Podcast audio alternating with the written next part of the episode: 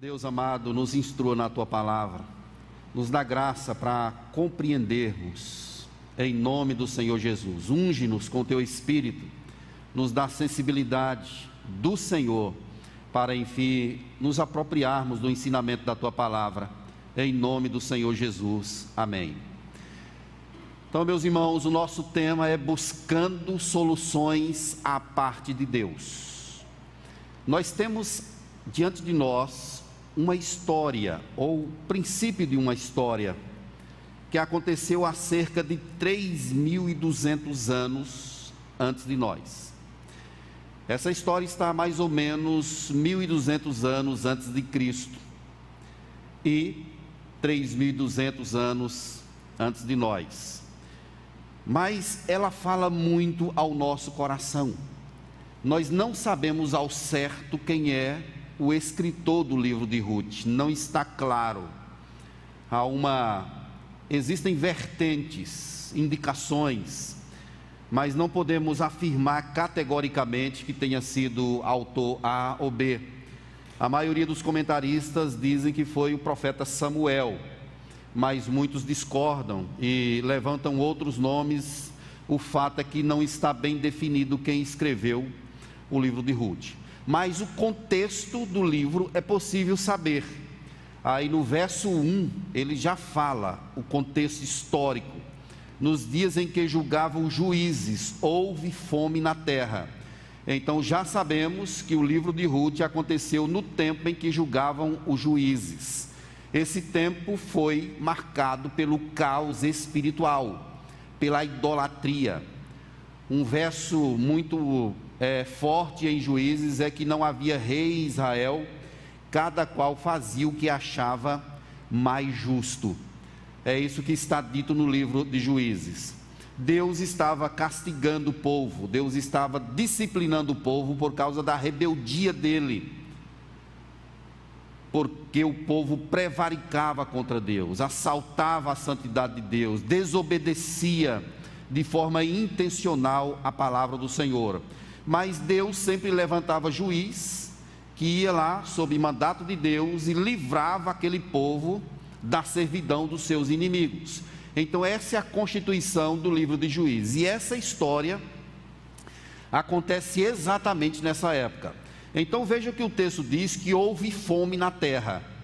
Isso aqui já é o sinal de que Deus está disciplinando o seu povo. Houve fome na terra. E um homem de Belém, chamado Elimeleque. Essa palavra Elimeleque significa Deus é o meu rei. O nome dele não faz muito jus às decisões que ele toma. Esse homem, o texto nos dá uma outra informação dizendo que ele é Efrateu. É um clã que tinha na tribo de Judá, provavelmente decorrente da família de Caleb. A esposa de Caleb chamava-se Efrata. Então é provável que esse clã é, estava dentro da tribo de Judá. Eles moravam ali a mais ou menos 10 quilômetros de Hebron. Eles estavam bem próximo do culto, do sacrifício, da adoração a Deus, do louvor a Deus. Mas Elimeleque, ele toma uma decisão na verdade, ele está reagindo ao juízo de Deus. Deus está disciplinando e ele vai tomar uma decisão que vai trazer muitas consequências para ele e para a família. A decisão de Elimelec é ir para Moabe. Não existia uma decisão pior do que essa. Moabe é um povo decorrente de um incesto ele provém de Ló, uma relação de Ló com a sua filha primogênita. Então nós sabemos muito bem da história que daquela relação que Ló teve com as suas duas filhas nasceram dois povos, os moabitas e os amonitas. Esses dois povos resistiram fortemente ao povo de Deus. Inclusive eles subjugaram esses, esses moabitas, eles subjugaram o povo de Deus durante 18 anos escravizaram o povo de Deus, judiaram mesmo, valendo o povo de Deus. E quando o povo ia saindo do Egito, queriam passar pela terra de Moabe, eles não permitiram. Por causa disso, Deus ele ficou irado contra os moabitas.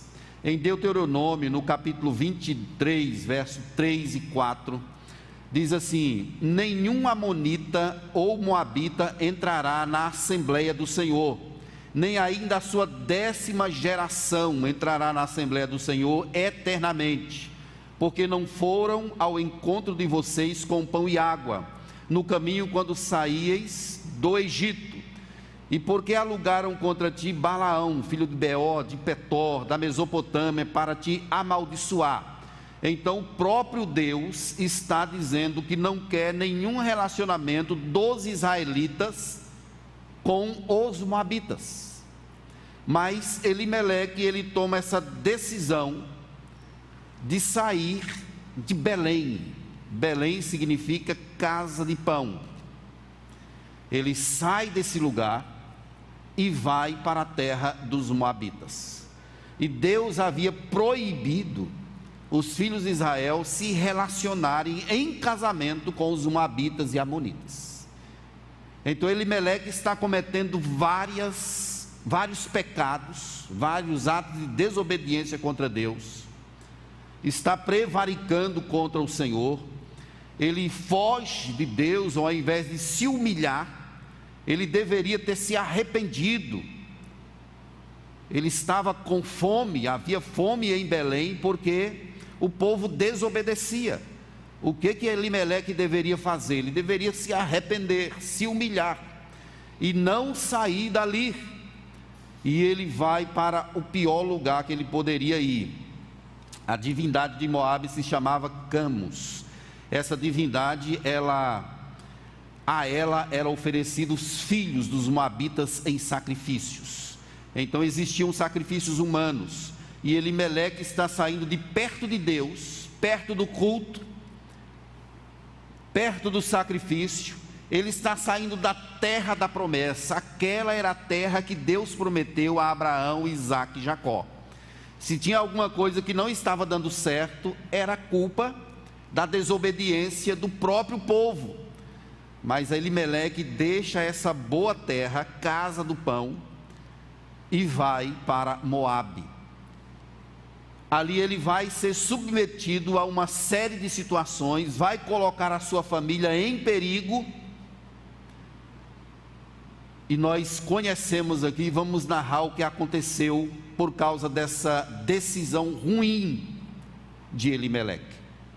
Meus queridos, talvez aqui fique uma abertura de um, um parêntese para a gente entender que precisamos colocar as nossas decisões sempre diante do Senhor. Cuidado com decisões erradas, porque elas não trazem prejuízos só para você, elas trazem prejuízos para pessoas que estão em tua companhia. Esse é o problema. Poderíamos citar aqui diversos exemplos de pais que tomaram decisões, foram para outros lugares, mudaram de local e foram morar em outra cidade sem consultar a Deus mudaram de igreja, foram para outras igrejas e trouxe prejuízos para a sua própria família. Não é que você não deva mudar de igreja. Se Deus tocar no seu coração e você quiser mudar, não há problema, mas observe a sua família, como é que ela vai ficar. Crianças, adolescentes, aquilo vai fazer bem para você. Um outro dia conheci uma pessoa aqui em Recife, que ele já foi da Igreja das Graças e ele me dizia que no passado ele tomou a decisão de sair da igreja para ir para outra igreja. E ele disse que se arrependia disso, porque as crianças foram tremendamente prejudicadas por aquela decisão que ele tomou. Toda nossa decisão precisa ser colocada diante de Deus para sabermos se isso é a vontade de Deus mesmo especialmente nesse caso de Elimeleque, ele está saindo de perto do pacto, está saindo de perto da aliança de Deus. Eu conheci um presbítero que serviu muito tempo a Deus e resolveu sair e foi para o mundo. Ele tinha uma família linda, duas filhas e um filho. Família crente, firme na igreja. Ele, numa atitude insana, arrumou outra esposa, separou-se da sua esposa original e acabou colhendo frutos malditos de uma semeadura que ele mesmo fez. As filhas se prostituíram, o filho entrou no mundo das drogas, e a colheita foi terrível para ele e para a família. Ele voltou para a igreja depois de um tempo, mas o estrago foi muito grande. Até hoje os filhos não voltaram mais. Meus queridos, toda decisão que a gente vai tomar, nós, nós precisamos pensar sobre as consequências dela. É o que Elimeleque não faz.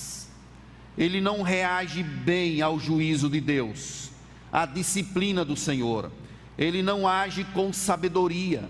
Ele deixa a terra da promessa, ele deixa a presença de Deus, ele se rebela contra Deus. É aquele homem que não se sujeita, ele quer ter buscar alternativa, só que ele procura alternativa à parte de Deus. Talvez a atitude de Elimeleque se, seja justificável para muitos de nós. Mas, pastor, o homem estava passando fome com a família lá na terra de Judá. Ok. Ele foi à procura de pão, de algo melhor para ele. Sim. Mas ele foi para o lugar errado. O lugar de Elimeleque deveria ser uma sujeição a Deus, um arrependimento e não fugir do juízo e da disciplina de Deus. E aqui, meus irmãos, a partir do verso 3, nós percebemos que uma tragédia se instala na família de Elimeleque. O verso 3 diz: Morreu Elimeleque, marido de Noemi, e ficou ela só com os seus dois filhos. Ele saiu de Belém e foi morrer em Moabe. Isso é algo trágico, meus irmãos. Ele passou quase dez anos, Noemi com os filhos e Elimeleque. Ele morreu antes, mas Noemi prosseguiu ali. Eles não conseguiam voltar. Talvez fosse uma viagem assim: olha, vamos passar um ano lá, depois a gente volta. Só que o tempo foi passando, o tempo foi passando, isso vai trazendo consequências. Morreu Elimeleque e agora está Noemi desprovida do sustento. Não ter marido nessa cultura significava um abandono, mas ela ainda tinha dois filhos, e esses filhos poderiam muito bem assumir o lugar do pai. Só que a tragédia, ela vai se agigantando. Quando o texto diz aí no verso 4 que os filhos se casaram com mulheres moabitas, Orfa e Ruth. Era em princípio o que Deus não queria. E o texto é claro no verso 4, quando diz que ficaram ali quase 10 anos. Vejo que eles estão em desobediência. A decisão de Elimeleque trouxe implicações para a família dele. Ele sujeitou os filhos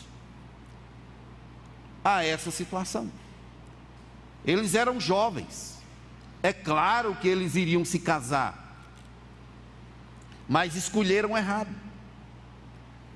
Havia proibição de Deus para que não fizesse esse tipo de associação. E o verso 5 traz essa essa intensificação da tragédia. Morreram também ambos, Malom e Quilion ficando assim a mulher desamparada de seus dois filhos e de seu marido. O texto não diz do que eles morreram, mas o fato é que aconteceu. E agora está Noemi totalmente desprovida, abandonada, sozinha. A situação dela está de fato complicada. Mas há um sinal de esperança Ruth traz essa, o livro de Ruth traz essa mensagem. Ela é, mostra um período de escuridão, mas aponta para uma esperança. E essa esperança existe por causa da bondade de Deus. Um Deus que permite recomeços, reestruturação. Deus permite a Noemi começar a sua história e a palavra diz aí no verso 6 que ela então se dispôs ela com as suas duas noras e voltou da terra de Moabe, porquanto nesta ouviu que o Senhor se lembrara do seu povo dando-lhe pão. Noemi escuta uma notícia. A misericórdia de Deus se chegou na terra de Judá. Lá está tendo pão, Deus está abençoando lá o seu povo. Ela escuta essa notícia. E esse aqui, meus irmãos, é o sinal da benevolência, da bondade de Deus. Alguém conta isso para Noemi. O coração dela se enche de esperança. Sozinha, em terra estranha, próximo a deuses estranhos, agora ela toma a decisão de retornar. Veja que o verso 6 ele é enfático se dispôs ela com as suas duas noras e voltou. Ela voltou de Moabe, porquanto ouviu que o Senhor estava abençoando outra vez a terra do seu povo. E aqui, meus irmãos, nós percebemos o, o diálogo de Noemi com as suas duas noras. Voltar para Belém com duas moabitas era um retrato visível de uma decisão louca, equivocada. Ela não poderia voltar para Belém com essas duas pessoas. Ela tinha de dar um jeito e deixá-las lá na terra dos Moabitas. E é exatamente isso que ela faz. Dos versos 8 a 13 está narrado isso, quando ela diz assim: voltem. Cada uma vai para a casa da sua mãe. Olha como ela, Noemi está confusa o Senhor use convosco de benevolência, porquanto vós usaste com os que morreram comigo. Ao mesmo tempo que ela fala da bênção de Deus para suas noras, ela fala que tem amargura por causa delas. Ela diz que tem amargura por causa da mão do Todo-Poderoso, é Deus quem está me afligindo. É como se os sentimentos dela estivessem confusos.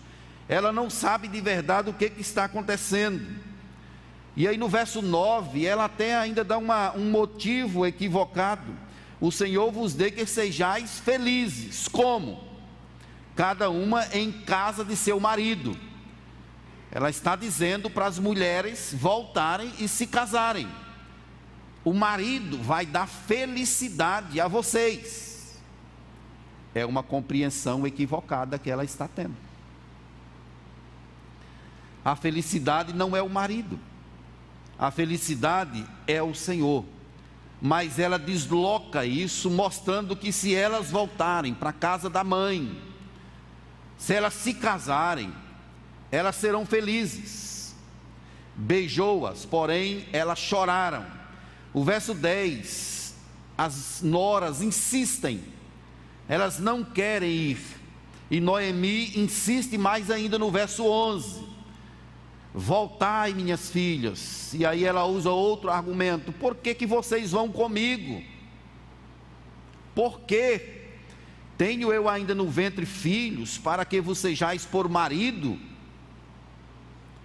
E ela vai insistindo: Tornai, filhas minhas, e de vos embora, porque sou velha demais para ter marido Ainda quando eu dissesse, tenho esperança, ou ainda que esta noite tivesse marido e houvesse filhos, vocês iriam esperá-los, para eles crescerem, para vocês poderem casar com eles.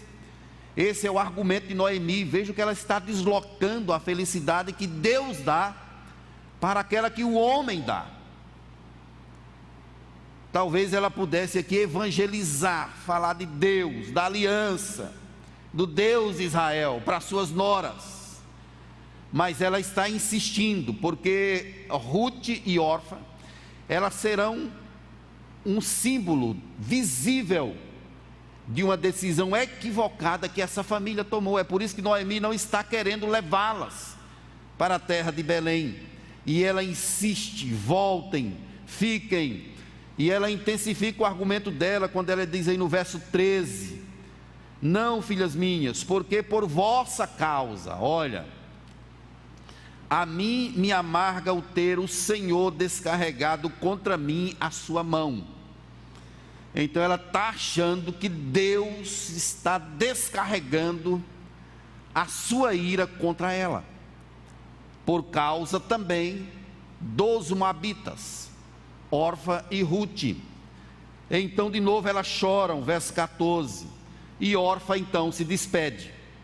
Com um beijo ela se despede, mas Ruth se apegou a ela.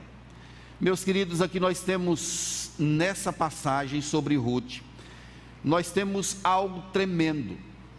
É uma confissão dessa moabita.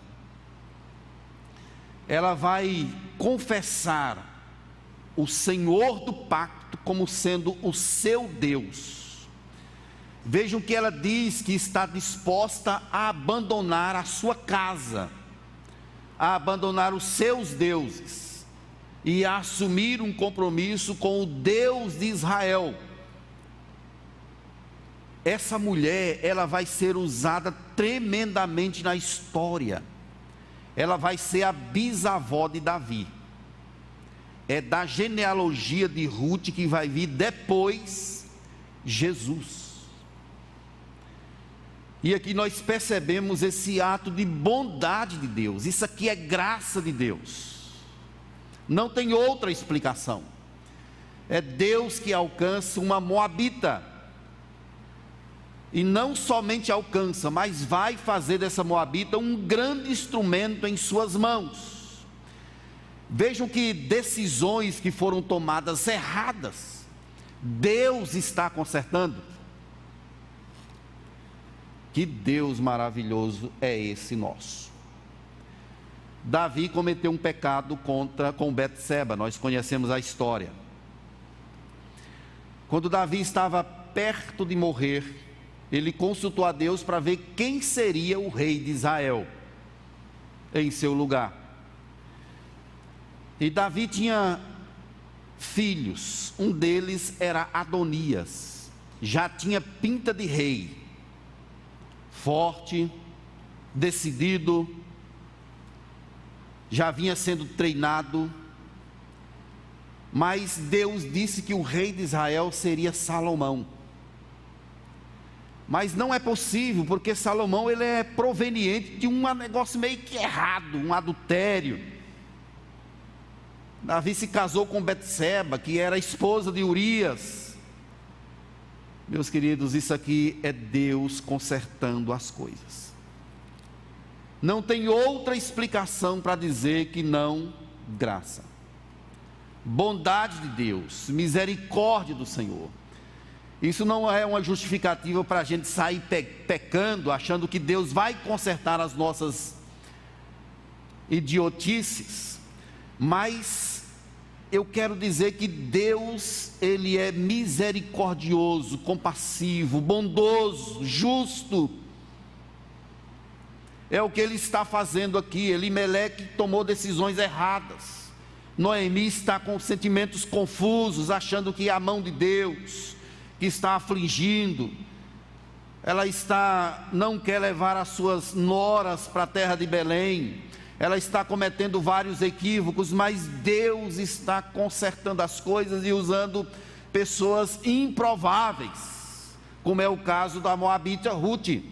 Ela diz aí no verso 16: Não me instes para que te deixes, não me obrigue a não te seguir, porque aonde quer que fores, irei eu e onde quer que pousares, ali pousarei eu. O teu povo é o meu povo, e o teu Deus é o meu Deus. Isso aqui é uma confissão, meus irmãos. Ruth está testando a sua fé em Deus. Ela vai ser citada na genealogia de Jesus, como essa mulher que teve fé, que creu, que entendeu o pacto Isso não tem explicação, é apenas graça. E ela diz mais: onde quer que morreres, verso 17: morrerei eu e serei sepultada. Faça-me o Senhor. Veja que a palavra Senhor está escrito com letra maiúscula aí no seu texto, na Bíblia. Isso aqui é o Deus do pacto, é Iavé, o Deus da aliança. Faça-me o Senhor o que bem lhe aprouver, se outra coisa que não seja a morte me separar de ti. Ela confessa o Senhor como sendo seu Deus. Isso é a bênção do Senhor que vem sobre a vida dela. E elas então seguem a Belém. O Ruth não pôde dissuadi-la da sua decisão, diz o verso 18. Vendo, pois, Noemi, melhor dizendo, que de todo estava resolvida a acompanhá-la, deixou de insistir com ela. E elas foram seguindo, Noemi e Ruth, para Belém. Verso 19 diz aí que quando chegaram em Belém, a Belém, sucederam que ao chegarem ali, toda a cidade se comoveu por causa delas e as mulheres diziam: Não é esta Noemi. Então vejam que a presença dela, delas causou assim uma espécie de alvoroço. Talvez ela tivesse mais magra um pouco, ou quem sabe envelhecida. Muito sofrimento ela passou. E as pessoas ali estavam meio que comovidas com a situação de Noemi. Estava estranha, diferente. Quem sabe ela entrou no seu clã, no vilarejo que ela morou. Tinha até uma casa lá ainda que era da sua família. E os vizinhos ali, ao verem Noemi, disseram: Oxe, essa é Noemi, não é possível. Mas ela responde no verso 20: Não me chameis Noemi, chamem-me de Mara, porque grande amargura me tem dado Todo-Poderoso. Amargura confusão de pensamento, é o que está fazendo parte da vida de Noemi agora. Ela acha que Deus está trazendo é, castigo severo sobre a sua vida. E ela diz assim: Não me chamem mais Noemi. Essa palavra Noemi significa doçura, agradável. Mas me chamem Mara. É exatamente o significado da, da palavra que traduz a palavra amargura. Mara significa amargura. E ela quer ser chamada agora por Mara e não mais por Noemi, porque ela é uma mulher amarga. E veja a interpretação que ela faz no verso 21.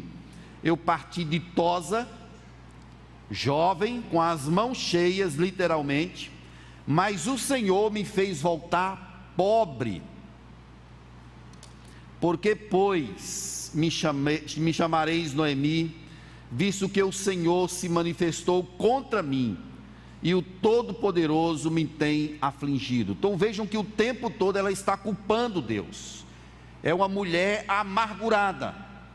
Ela não consegue ver o sinal de Deus, a bênção de Deus, o chamado de Deus. Mas talvez a gente pudesse dizer assim: não, mas tem de dar um desconto a Noemi. Ela perdeu o marido, perdeu dois filhos, tinha tudo, ficou pobre e agora está vivendo essa realidade. Mas, meus queridos, quando a gente crê em Deus, nós sabemos que há um Deus que governa a história. Um Deus que rege todas as coisas segundo o conselho da sua soberana vontade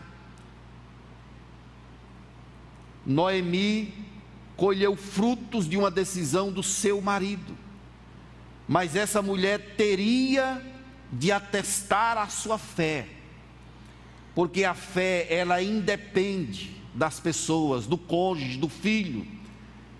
Ela teria de viver essa esperança, apesar dos dissabores da vida ela teria de atestar essa fé no Deus de Israel, no Deus do pacto, no Deus que cuida, no Deus que é provedor, no Deus que é mantenedor. Mas agora ela está dizendo que a mão de Deus está me afligindo, eu estou sofrendo por causa de Deus, e querem que todos a chamem de Mara, porque o coração dela é amargurado. Esse não é o lugar que Deus quer essa mulher. O lugar que Deus quer é que ela enxergue os sinais da aliança, o Deus do pacto, o Deus que diz que jamais abandonaria o seu povo, que estaria com este povo, dando-lhe vitória, sustentação, manutenção, ele não deixaria o seu povo jamais. Mas Noemi, ela não enxerga esse lado de Deus, ela só enxerga escuridão, medo, amargura. Quem sabe pessoas aqui nessa noite estão passando por situações não como a de Noemi, mas semelhantes. Deus tem abençoado muito a tua vida. Olhe para os sinais. Olhe para aquilo que está à sua volta. Deus nunca te desamparou. E Ele não vai te deixar. Jesus prometeu que estaria conosco todos os dias, até a consumação dos séculos. Lá atrás, Noemi fala da benevolência do Senhor, no verso 8. Mas depois ela diz que a mão desse Deus está me machucando. Olha, que vocês sejam felizes, Deus vai abençoar vocês. Mas daqui a pouco ela diz que é amargurada, me chamem de Mara, é como se ela dissesse que conhece a Deus, que Deus pode fazer alguém feliz, mas daqui a pouco ela muda de ideia. Eu estou amargurada, a mão do Todo-Poderoso me tem afligido. Queridos, nós temos de atestar a nossa fé, temos de manifestar isso cotidianamente. Nós temos um Deus que é por nós, em toda e qualquer situação, Ele não vai nos deixar. Ele não vai nos abandonar. Nós precisamos ficar no lugar onde estamos e resistir.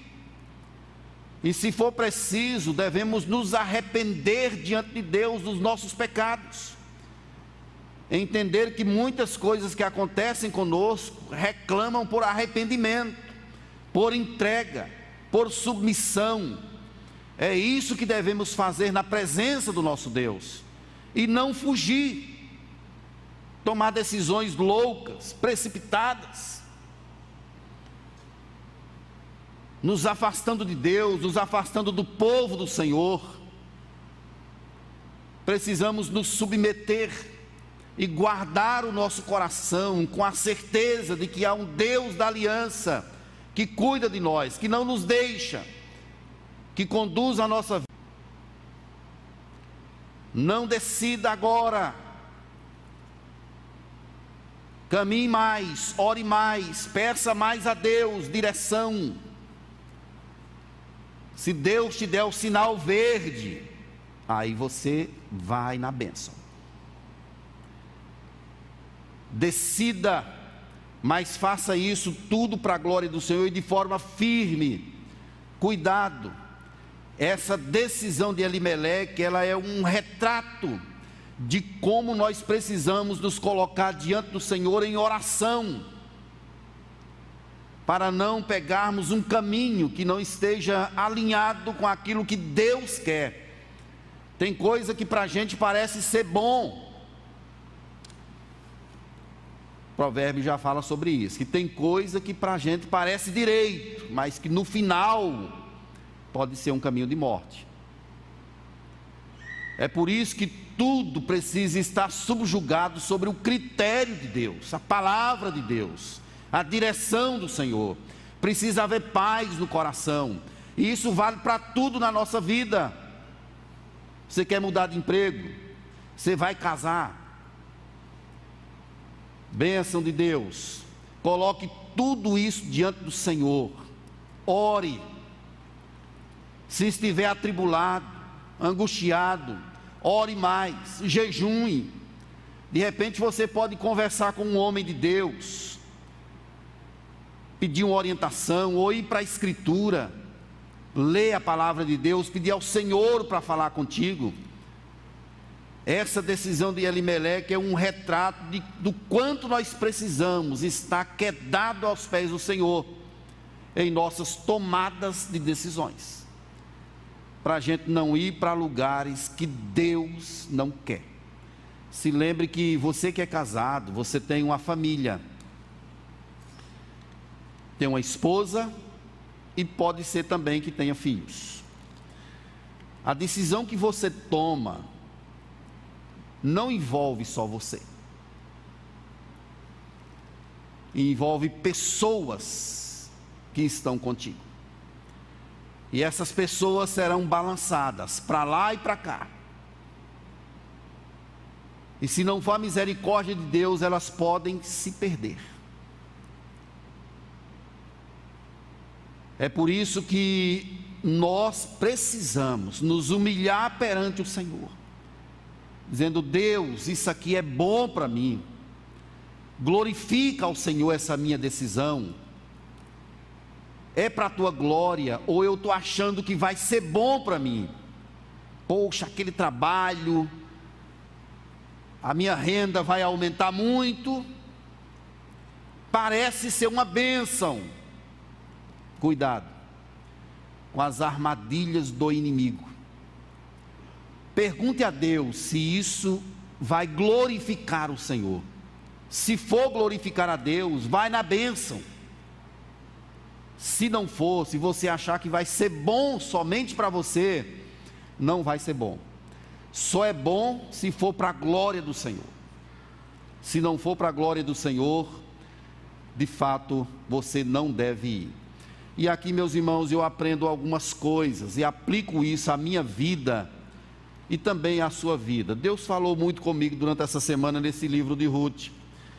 E eu estou até querendo fazer uma exposição completa desse livro, seguindo passo a passo, expondo capítulo a capítulo aquilo que Deus está falando nessa história. Se eu terminasse o sermão aqui, ele ficaria escuro. Mas eu quero costurar um fio de esperança, apontando para um fato que aconteceria muito tempo depois. Nesse lugar chamado Belém, nasceria aquele que disse que era o pão da vida, aquele que saciaria a fome do seu povo. Jesus nasceu exatamente do meio desse povo, e ele veio dessa descendência.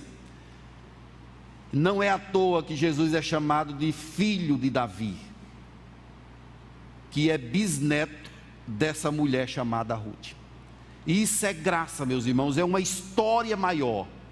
Então, a história de Elimeleque, de Malom e Quilion, Deus arruma essas coisas, conta uma grande história a respeito do seu filho, onde o seu nome é de fato glorificado.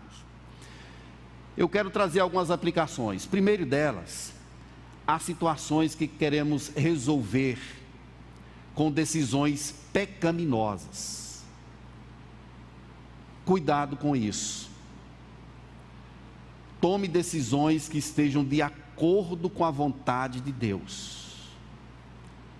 Não queira resolver uma crise com uma decisão pecaminosa. Para tanto, guarde o seu coração. Subjugue-o ao crivo da palavra de Deus a Escritura é a nossa única regra de fé e prática. Uma segunda aplicação: não queira tomar as rédeas da sua vida. Não queira. Coloque a sua vida inteiramente sob os cuidados de Deus. Viva por fé na providência de Deus. Não importa a situação que esteja acontecendo com você agora Entregue o controle da sua vida a Deus. Você sabe qual é o maior originador de ansiedade para um ser humano? É exatamente essa tentativa de querer controlar as situações.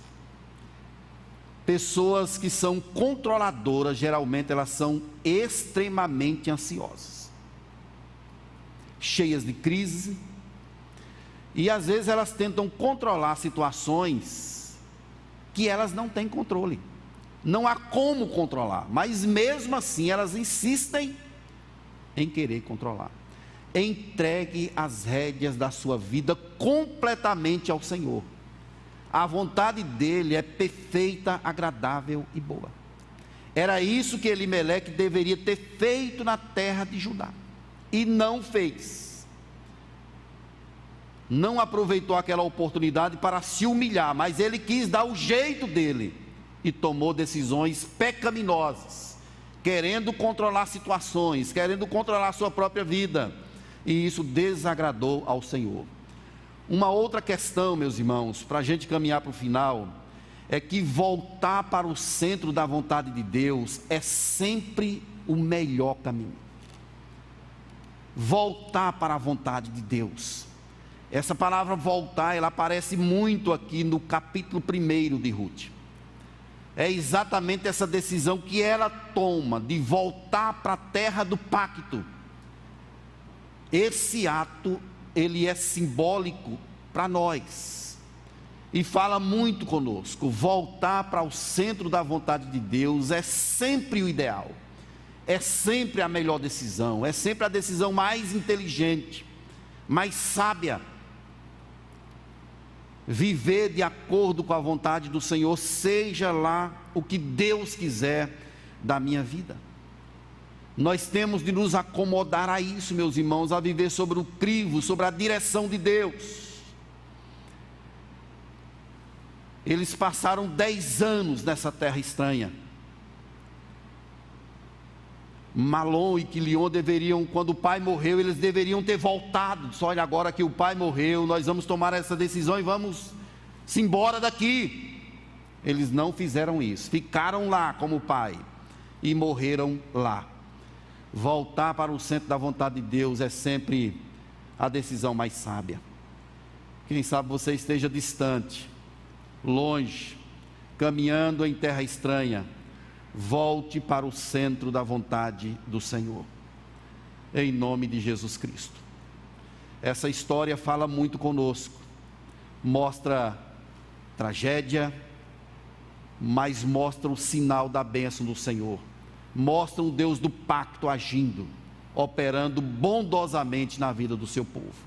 Que Ele nos abençoe e que nós tenhamos decisões alinhadas com a vontade do Senhor. Não vamos procurar soluções para os nossos dilemas a parte de Deus nunca, em nome do Senhor Jesus. Vamos ficar de pé. Coloque a sua vida diante do Senhor, curve a sua cabeça. Será que você não está querendo controlar demais as situações? Talvez esteja partindo para tomar uma decisão a partir de um ato pecaminoso. Ou quem sabe você esteja vivendo distante de Deus, distante do pacto. Peça a Deus graça nessa hora, em nome do Senhor Jesus. Volte, volte para o centro da vontade de Deus. Não insista em ficar distante. Retorne urgentemente para a casa de Deus, para a presença de Deus, para próximo da aliança. Esse é o lugar de bênção, é o lugar que Deus quer derramar graça sobre a sua vida, em nome do Senhor Jesus. Senhor da glória, obrigado por esse momento tão especial, momento de culto, de adoração, de alimento da tua palavra. Deus, não deixe que nós procuremos soluções, a parte do Senhor, mas que possamos, ó Deus, por graça, nos arrepender dos nossos maus caminhos, possamos nos prostrar diante de Ti, buscando o socorro que vem do Senhor. Nos abençoe, ó Deus, em nome do Senhor Jesus, som dos nossos corações agora, conduz-nos pelo caminho do Senhor, vê se há nós algum, em nós algum caminho mau e guia-nos por Teu caminho eterno em nome de Jesus Cristo. Eu oro por pessoas aqui, ó Deus, quem sabe que estão para tomar uma decisão, seja em qual área for emprego, família, mudança, matrimônio. Deus, toca no coração dessa pessoa nessa noite, para que ela ore, para que ela sonde, saiba qual é de fato a vontade do Senhor para isso tudo. Em nome do Senhor Jesus. Abençoe a tua igreja. Traz avivamento sobre nós, despertamento espiritual. Que o nome do Senhor seja glorificado sempre nesse lugar. Tudo isso nós te pedimos para a tua honra e glória em nome de Jesus. Amém. E que a graça e a paz de Jesus Cristo, o amor eterno de Deus, o nosso Pai, que o poder e a glória do Espírito repouse sobre nós igreja de Deus espalhada por toda a terra, agora e para todo sempre. Amém.